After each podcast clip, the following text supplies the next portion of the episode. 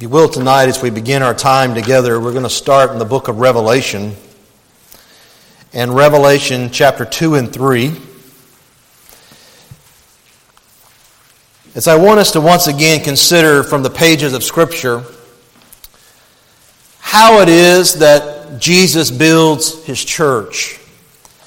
If you recall last time together from the Gospel of Matthew, in Matthew 16, we saw that Jesus says that the church is His, and we understand why that is. It is Jesus who purchased the church with His blood. It is Jesus who's also uh, building the church.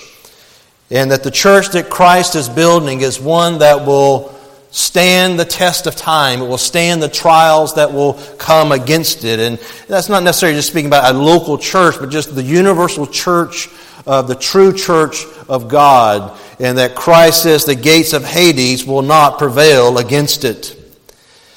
So, as we're thinking about this idea of Christ building his church, before we launch into all of what I want to share about that tonight, I want us to come here to Revelation 2 and 3 because it is here in these two chapters that Jesus is evaluating seven local churches that are in seven, seven different communities.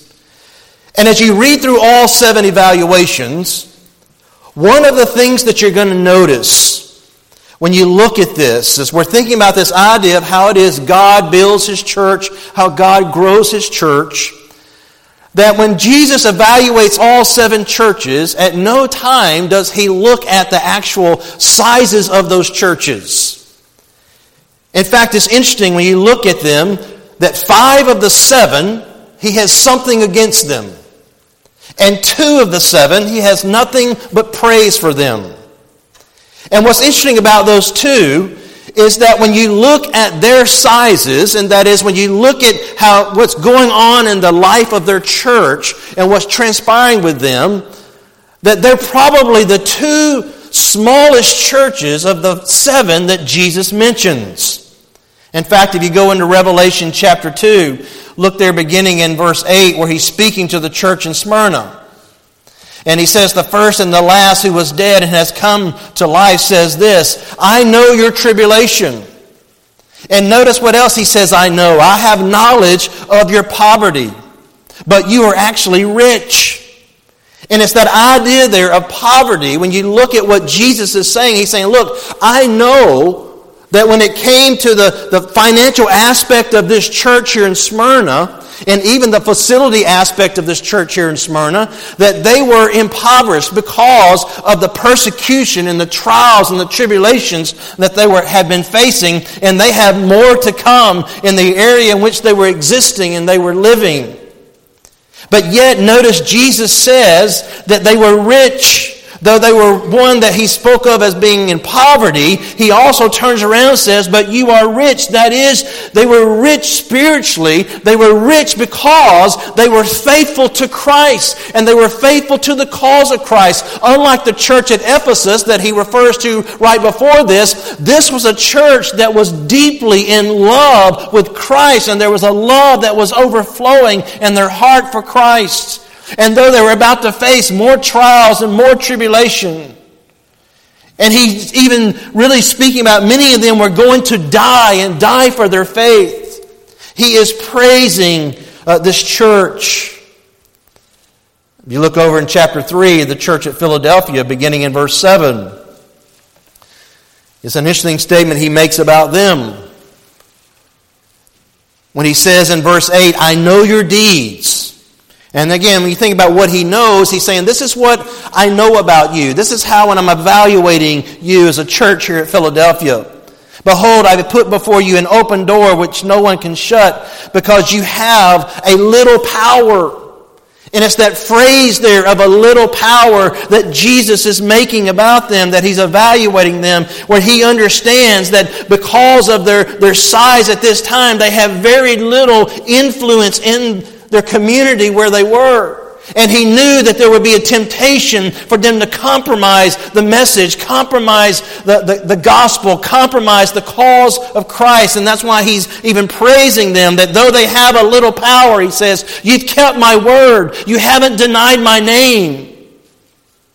even the synagogue of Satan and all the things that were going on there. He's just, he's praising them because you have kept the word of my perseverance, he says in verse 10. And beloved, I point these things out to you. And not to say that what Jesus was teaching here, that that means smaller churches are always more godly than large churches. Jesus wasn't speaking here against mega churches at all. And he wasn't saying that we can, someone can use an excuse from this that a church is to be a small church. That's not what Jesus is saying there either. And he's not even saying that a pastor and the people of a church and a congregation shouldn't be desiring for their church to grow and, to, and because they should. They should be desiring that because they want to see what? People saved. They want to see people making professions of faith. And they want to see those who are believers growing in their faith, growing in their faithfulness, growing in their commitment, growing in their walking with the Lord. They want to see all of these things transpiring.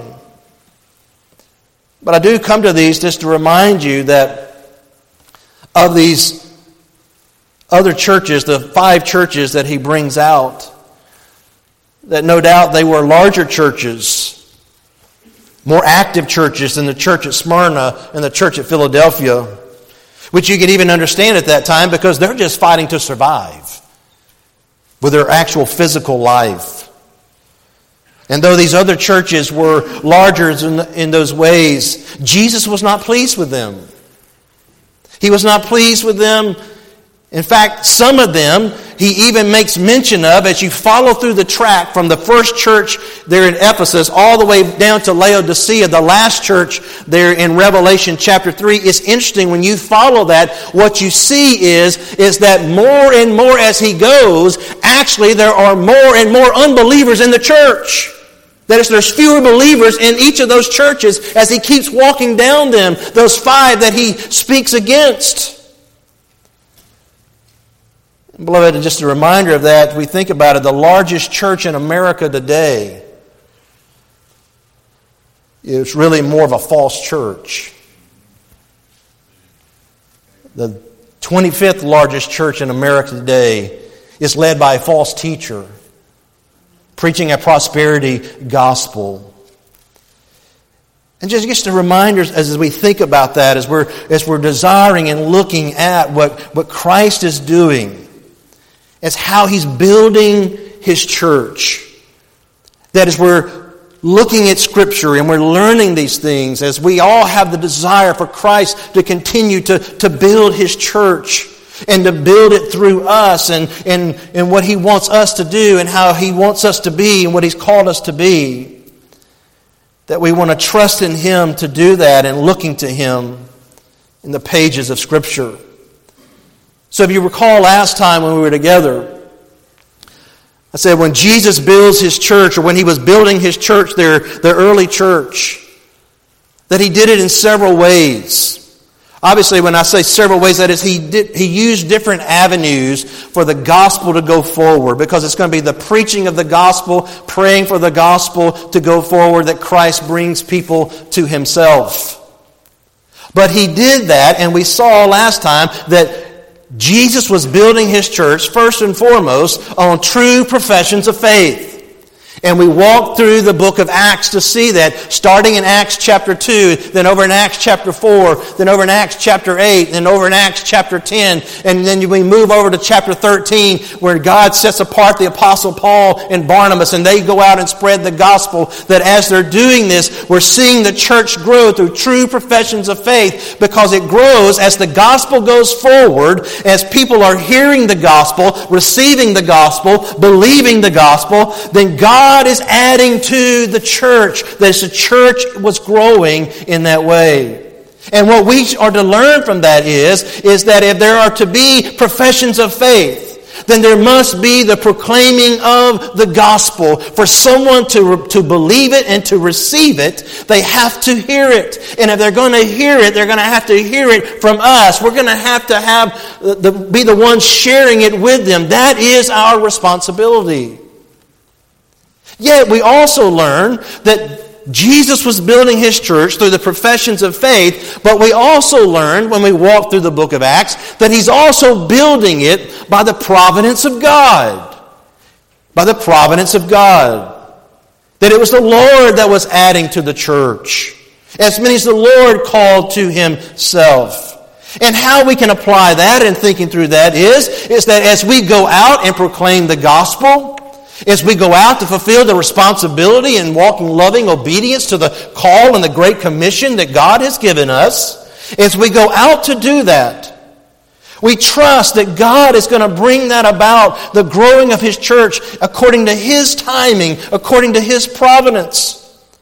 Let's say you set a goal that for the next 50 weeks, you're going to go out and, and talk to either a 100 people or a 100 families. That is, two people or two families a week.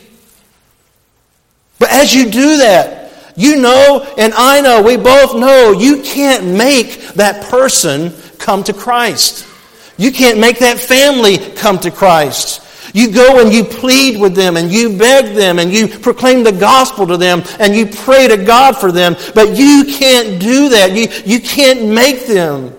Oh, I know, I know many and not all of you are just like me. There's sometimes you just wish you could go to people and somehow shake them. And if you shook them enough, somehow they, they would wake up and see their need of Christ. Beloved, we know that's not the way it happens. We know it will all happen under God's providence and He's working in their life. But now, tonight, I want us to see a third way in which the Lord builds His church. And He builds it through what I say is through power. That is, through the power of the Spirit and through the power of the saints. And really, in some ways, beloved, as we're looking at this idea of Jesus building through the power of the Spirit and the saints, it's that same tension or that same uh, balance you have to look at when we're thinking about he's building it through the true professions of faith and he's building it by his providence. He's going to be building it by the power of the Spirit, but also by the power of the saints. And by the saints, what I mean by that is by the power of the lives of true believers in the church, their life being transformed by the gospel. But let's think about it first from the power of the Spirit. And what I mean by that is, is as we go out to share the gospel, we know that we need the, the power of the Spirit of God to be upon what we're saying, and what we're doing, to God to work on their hearts. We even go back to Jesus himself in the Gospel of Luke, in Luke chapter 4 and verse 18. If you remember when Jesus stood up there in the synagogue of his home, of his hometown and he, he opens the scripture and he reads the scripture. In the reading of that scripture, he reads the scripture where it says, The Spirit of the Lord is upon me and has anointed me to go forward and proclaim the gospel of the good news. And this is what we're kind of talking about in the power of the Spirit. Now, in some sense, we already have that ourselves. In that, when you go back over to the book of Acts, to Acts chapter 1, and in Acts chapter 1, when Jesus was talking to his apostles, and he told them to go back and to wait in Jerusalem for the Spirit of God to come, and he says in verse 8 of chapter 1, You will receive power when the Holy Spirit has come upon you. And that's exactly what we see in Acts chapter 2. They're there on the day of Pentecost. They're there gathered together in prayer. And it's the Holy Spirit that comes upon them. And when He does, this group of men were full of the Spirit of God, and Peter, being the lead spokesman for them, stands up on the day of Pentecost and begins to proclaim Jesus to thousands of people that are gathered there. Especially, they've been gathered because of the miracle of the speaking in tongues that was taking place that day. And some of them are even interpreting what's going on, saying, These guys must be drunk. I mean, look at what they're doing. Look at what's going on. And it's when Peter says, These men are not drunk, as you suppose. But these, this is the pouring out of the Spirit of God. And the Spirit had come upon them. They were empowered by the Spirit to speak forth. And he begins to speak to them in verse 22 of Acts 2 Men of Israel, listen to these words. Calling them to listen. And he begins to explain the gospel and explain who Jesus is to them so that they would believe upon him, repent of their sins, and put their faith in him. You see this, you go over to chapter 4 of Acts. Turn in your Bible to Acts chapter 4. Here, Peter has the opportunity to speak to a group of people. And notice again what it says in verse 8. Then Peter, filled with the Holy Spirit, began to speak. You see it, you look over, look at chapter, look at verse 31. Peter had been arrested, then he was released. He goes back to the believers. They gather together and they begin to talk about what it is that has happened, what's going on, and they are just excited about what God is doing in their life. And in verse 31, it says, And when they had prayed, the place where they had gathered together was shaken, and they were all filled with the Holy Spirit and began to speak the word of God with boldness. The power of the Spirit or if you go over and look in Acts chapter 11 for a moment. In Acts 11, it's speaking about Barnabas. In verse 24, he's a good man, but he's a man that's full of the Holy Spirit and of faith. And considerable numbers were brought to the Lord. Go over just for a moment, just kind of thinking about this. Or just you can listen to this if you want to, but do you remember what the Apostle Paul said? He reminded what he did when he came there to the city of Corinth and he proclaimed the gospel to them.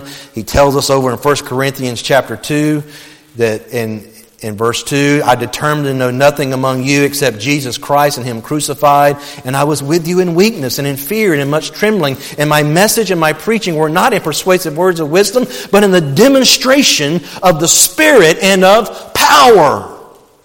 The power of the gospel, the power of the Spirit of God.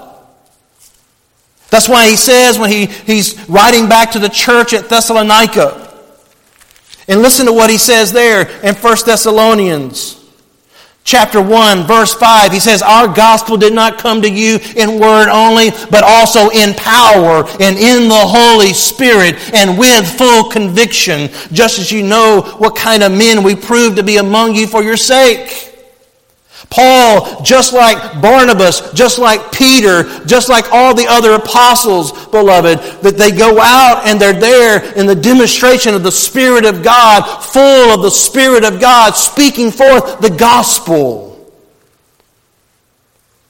Understanding we are relying upon the Spirit as we go out to proclaim it.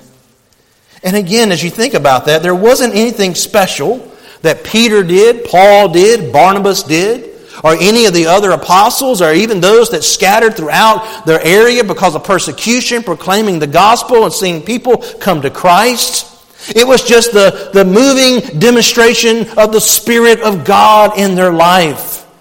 and in their preaching of the gospel, whereby it says, as it says over there, I think in Acts chapter 11, that the hand of the Lord was with them as they went forth proclaiming, and people were being saved.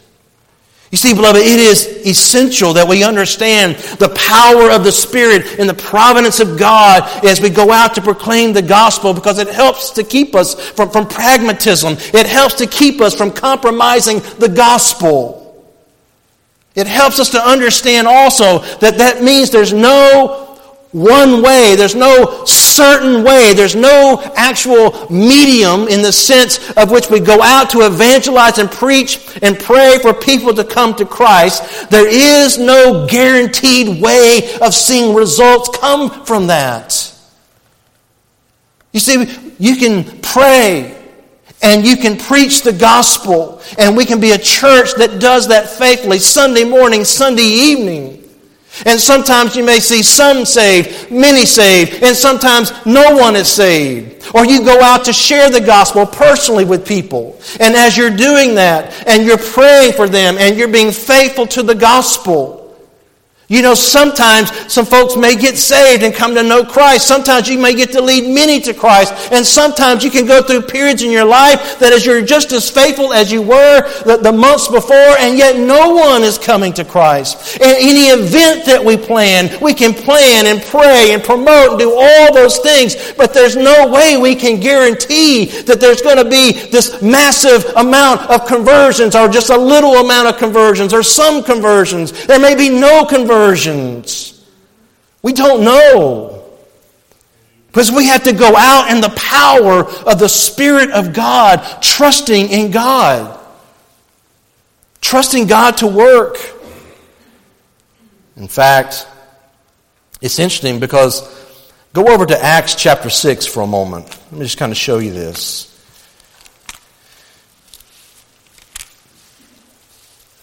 Because it's interesting, you know, we've seen with Peter and Paul, and Barnabas.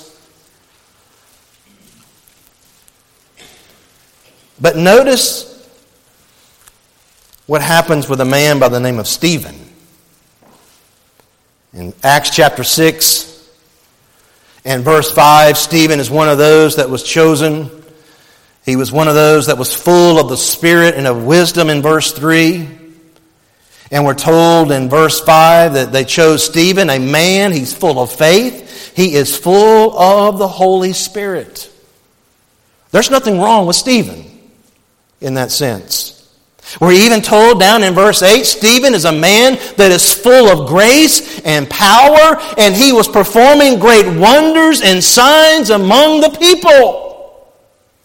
So here is a man full of grace full of the Holy Spirit, full of power. God is working through his life, working through his hands. This is a man in which miracles are happening. And he's proclaiming the gospel. He's able to speak forth truth in an authoritative way from Scripture.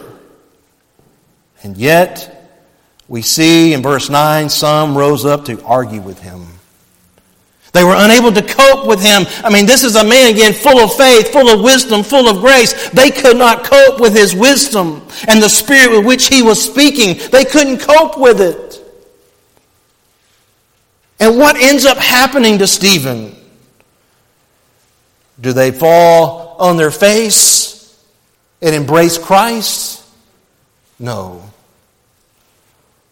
They stone him to death.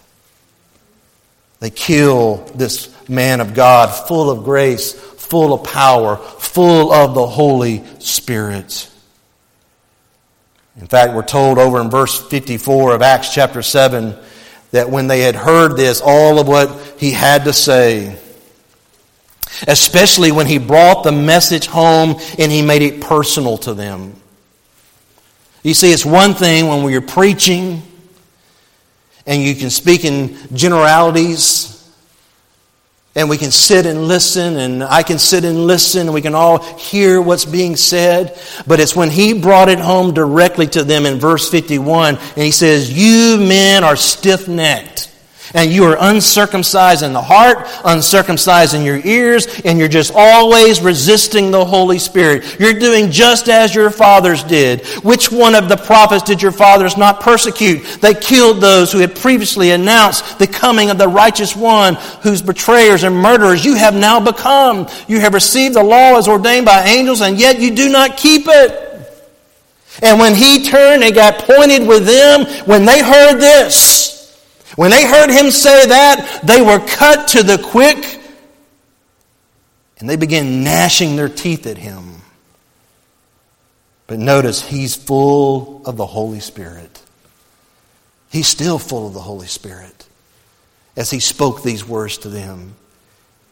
And yet, we see what do they do? In verse 58, they drive him out of the city and they begin stoning him. And they went on stoning Stephen until he fell asleep. That is, he died in verse 60. But what I'm trying to help us to see here is that we, we understand the power of the Spirit. And we understand it in light of the, the, the, the providence of God. Because if you think about it, on the day of Pentecost, Peter, a man full of the Spirit, full of grace, full of amazing power, speaking in tongues, speaking in foreign languages that he had never studied or known before. And he stands up and speaks that day, and thousands get saved. And now, just some days later, Stephen, a man full of grace, full of faith, full of power, full of mercy, full of uh, the Spirit of God, stands forth and speaks. And as he speaks, those people are cut to the heart. But they don't come running to Stephen like they did Peter and say, What must we do to be saved? They come running to him to grab him, to drive him out of town, and to stone him to death. Just understand as we look at this how God works and that He grows the church, and we just trust in the power of the Spirit of God. You see, beloved, as I read through the book of Acts, if there's one thing that God guaranteed, let's, let's take the life of Paul. The one thing that God guaranteed Paul as he go, went out to proclaim the gospel was, Paul, I guarantee you, you're going to suffer. That's what I can guarantee you. In fact, if you look over in Acts chapter 9, when Ananias shows up there and, and the Lord is speaking to him, because Ananias doesn't really want to go um, talk to Paul or who Saul at that time because he's heard about him. In verse 13, he says, Lord, I've heard from many about this man, how much harm he did to your saints at Jerusalem. And here he has authority from the chief priest to bind all who call on your name. But the Lord said to him, Go. For he is a chosen instrument of mine to bear my name before the Gentiles and kings and the sons of Israel, for I will show him how much he must suffer for my name's sake. Do you remember what Paul said over in Acts chapter 20 when he called the leaders of Ephesus to him because he knows he's probably not going to see them again? And notice what he said in verse 22. Acts 20, verse 22, he says, And now I'm, behold, I'm bound by the Spirit. I'm on my way to Jerusalem, and I don't know what will happen to me there except this the Holy Spirit solemnly testifies to me in every city, saying, The bonds and afflictions, that's what awaits me. I don't know what all's going to happen.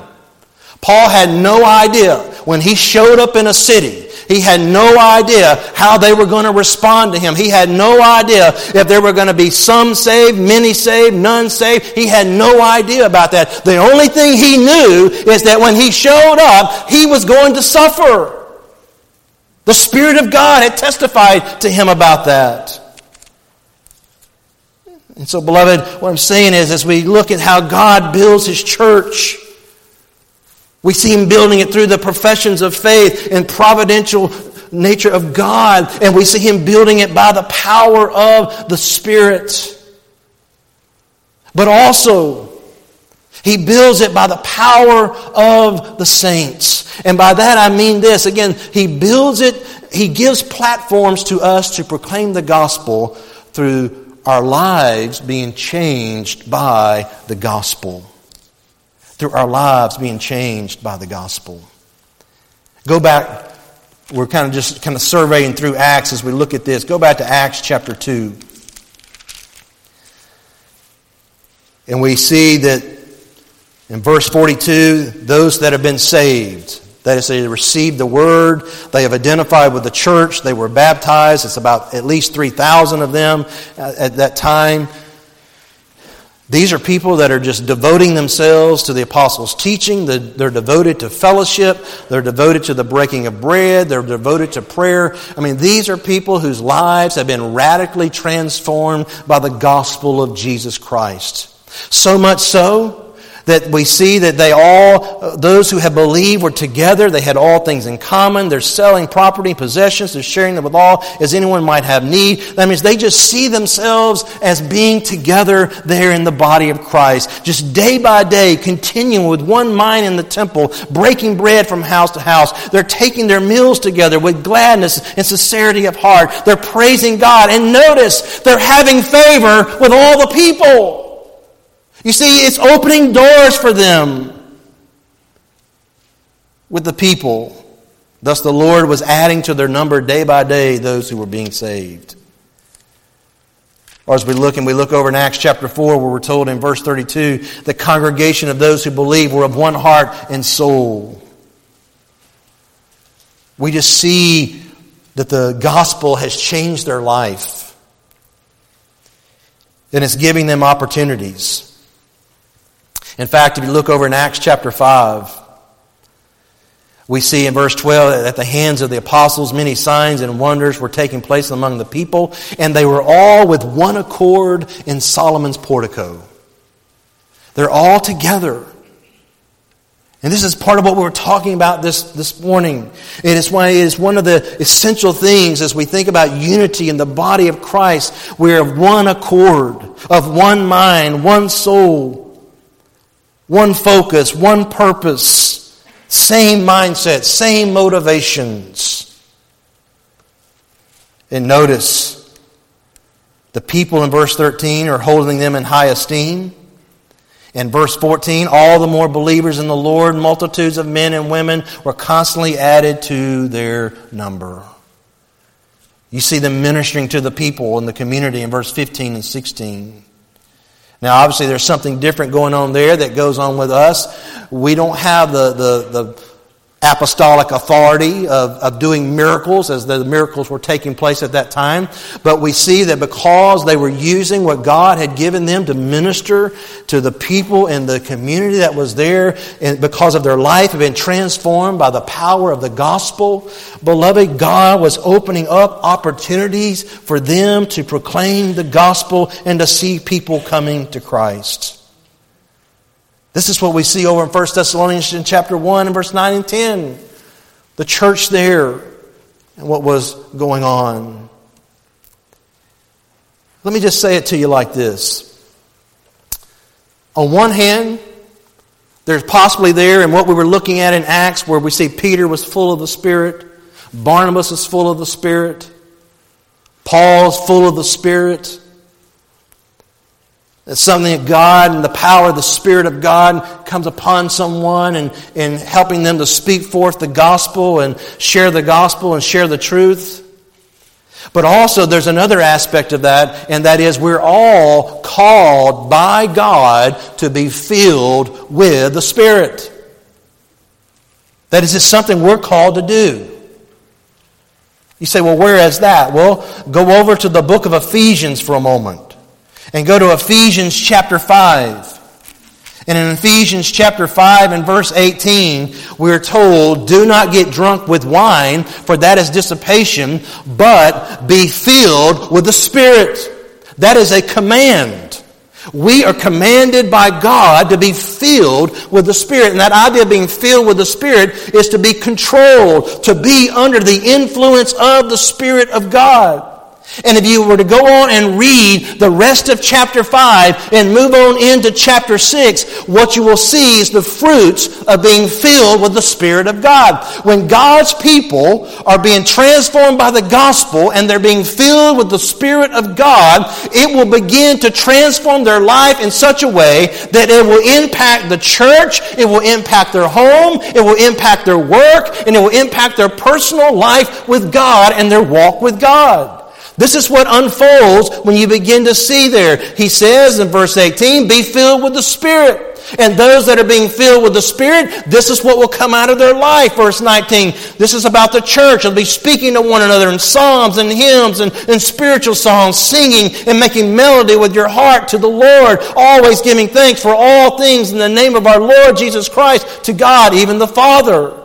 Then he begins to talk about in the home and the relationship between the husband and the wife. Then ultimately, over in chapter 6 and verse 1, if we're being filled with the Spirit, it's going to transform our life as parents and as children. And children obeying your parents, honoring your father and your mother, fathers not provoking their children, and all these things taking place in the home. It will begin to, to transform our life in our workplace. We pick that up in verse 5 of chapter 6. Slaves being obedient to those who are masters according to the flesh. And then he goes on to talk about those who are the masters, do the same things to them in verse 9. Give up threatening, knowing that both their master and yours in heaven, and there's no partiality with him. And then we move into to verse 10 of Ephesians 6, and what we see there is now our personal walk with the Lord, putting on the armor of God on our prayer life And all this goes back to being filled with the Spirit of God. How then are we to be filled with the Spirit of God? Well, it actually brings us right back to where we ended this morning. Colossians chapter 3, verse 16. Let the word of Christ richly dwell within you. Because you go on to read the rest of that, and it's very similar to what we just read in some portions there of Ephesians 5 and 6. And the word of Christ is richly dwelling within you with all wisdom, teaching, and then you'll be admonishing one another, psalms and hymns and spiritual songs, singing with thankfulness in your hearts to God, doing whatever you do in word or deed, all deed, all in the name of the Lord Jesus, giving thanks to Him. Then it moves into the home again with wives and husbands and children and father. Then it moves into the workplace with slaves and masters. Then it moves into your prayer life. So what we see then, when we're thinking about all of this, beloved, is that the Lord will use our life and He will use our, our, life when it's being transformed by the gospel. Thus, when we are being filled with the Spirit of God in such a way that God's Word and His Spirit has an influence and control in our life, and it's controlling our life when we are at work, and it's controlling our life with our children, it's controlling our life with our spouses, it's controlling our life in the church, it's controlling our life in everywhere we are and everything that we do. When that is taking place, that's when God begins begins to open up those doors of opportunity for us to tell people about Jesus. But if we're not being filled with the Spirit of God, thus the Word of God's not richly dwelling in us in those ways we talked about this morning of this loving devotion to doctrine and discipling and discipline, then that impacts our ability to go out and evangelize the lost. It all works together. So let me just close it with this. Our response, I pray, to this will be twofold. One, pray for God to pour out His Spirit in an abundant way as we preach and as we share and as we witness for the gospel of Christ knowing it's the power of the Spirit. Pray. Cry out to God. And secondly, pursue being filled with the Spirit of God. You see, the first part is really God's business. It was God's business to fill Peter when he spoke, and Paul, and Barnabas. And that's what God does, but God calls on us to pray for that. But it is our business to be pursuing being filled and controlled with the Spirit of God so that our lives are lived differently than the unbelieving world around us. That people look at us and they see something different. They see so we're just like we see in the book of Acts, where there's some amazing things going on, and because of that, even amongst unbelievers, they're finding some favor. And people are coming to them. Doors are opening for them. But, beloved, if the world sees or thinks from what they hear and see from us that we're no different, then why should they want to entertain our message? Why should they want to entertain the gospel? They need to hear and see things differently. And Lord, I, I, I, tell you, this is convicting in my own heart. This is convicting to me to think about this and to ask the Lord to forgive me of not modeling this and, and seeing these things as I so desire at different times in my life. So, beloved, my encouragement and plea with us is to pray for the Spirit of God to pour out upon our evangelism and pour out upon our preaching and our sharing of the gospel, but to pursue being filled with the Spirit. of God. I want to ask you to bow your heads in prayer.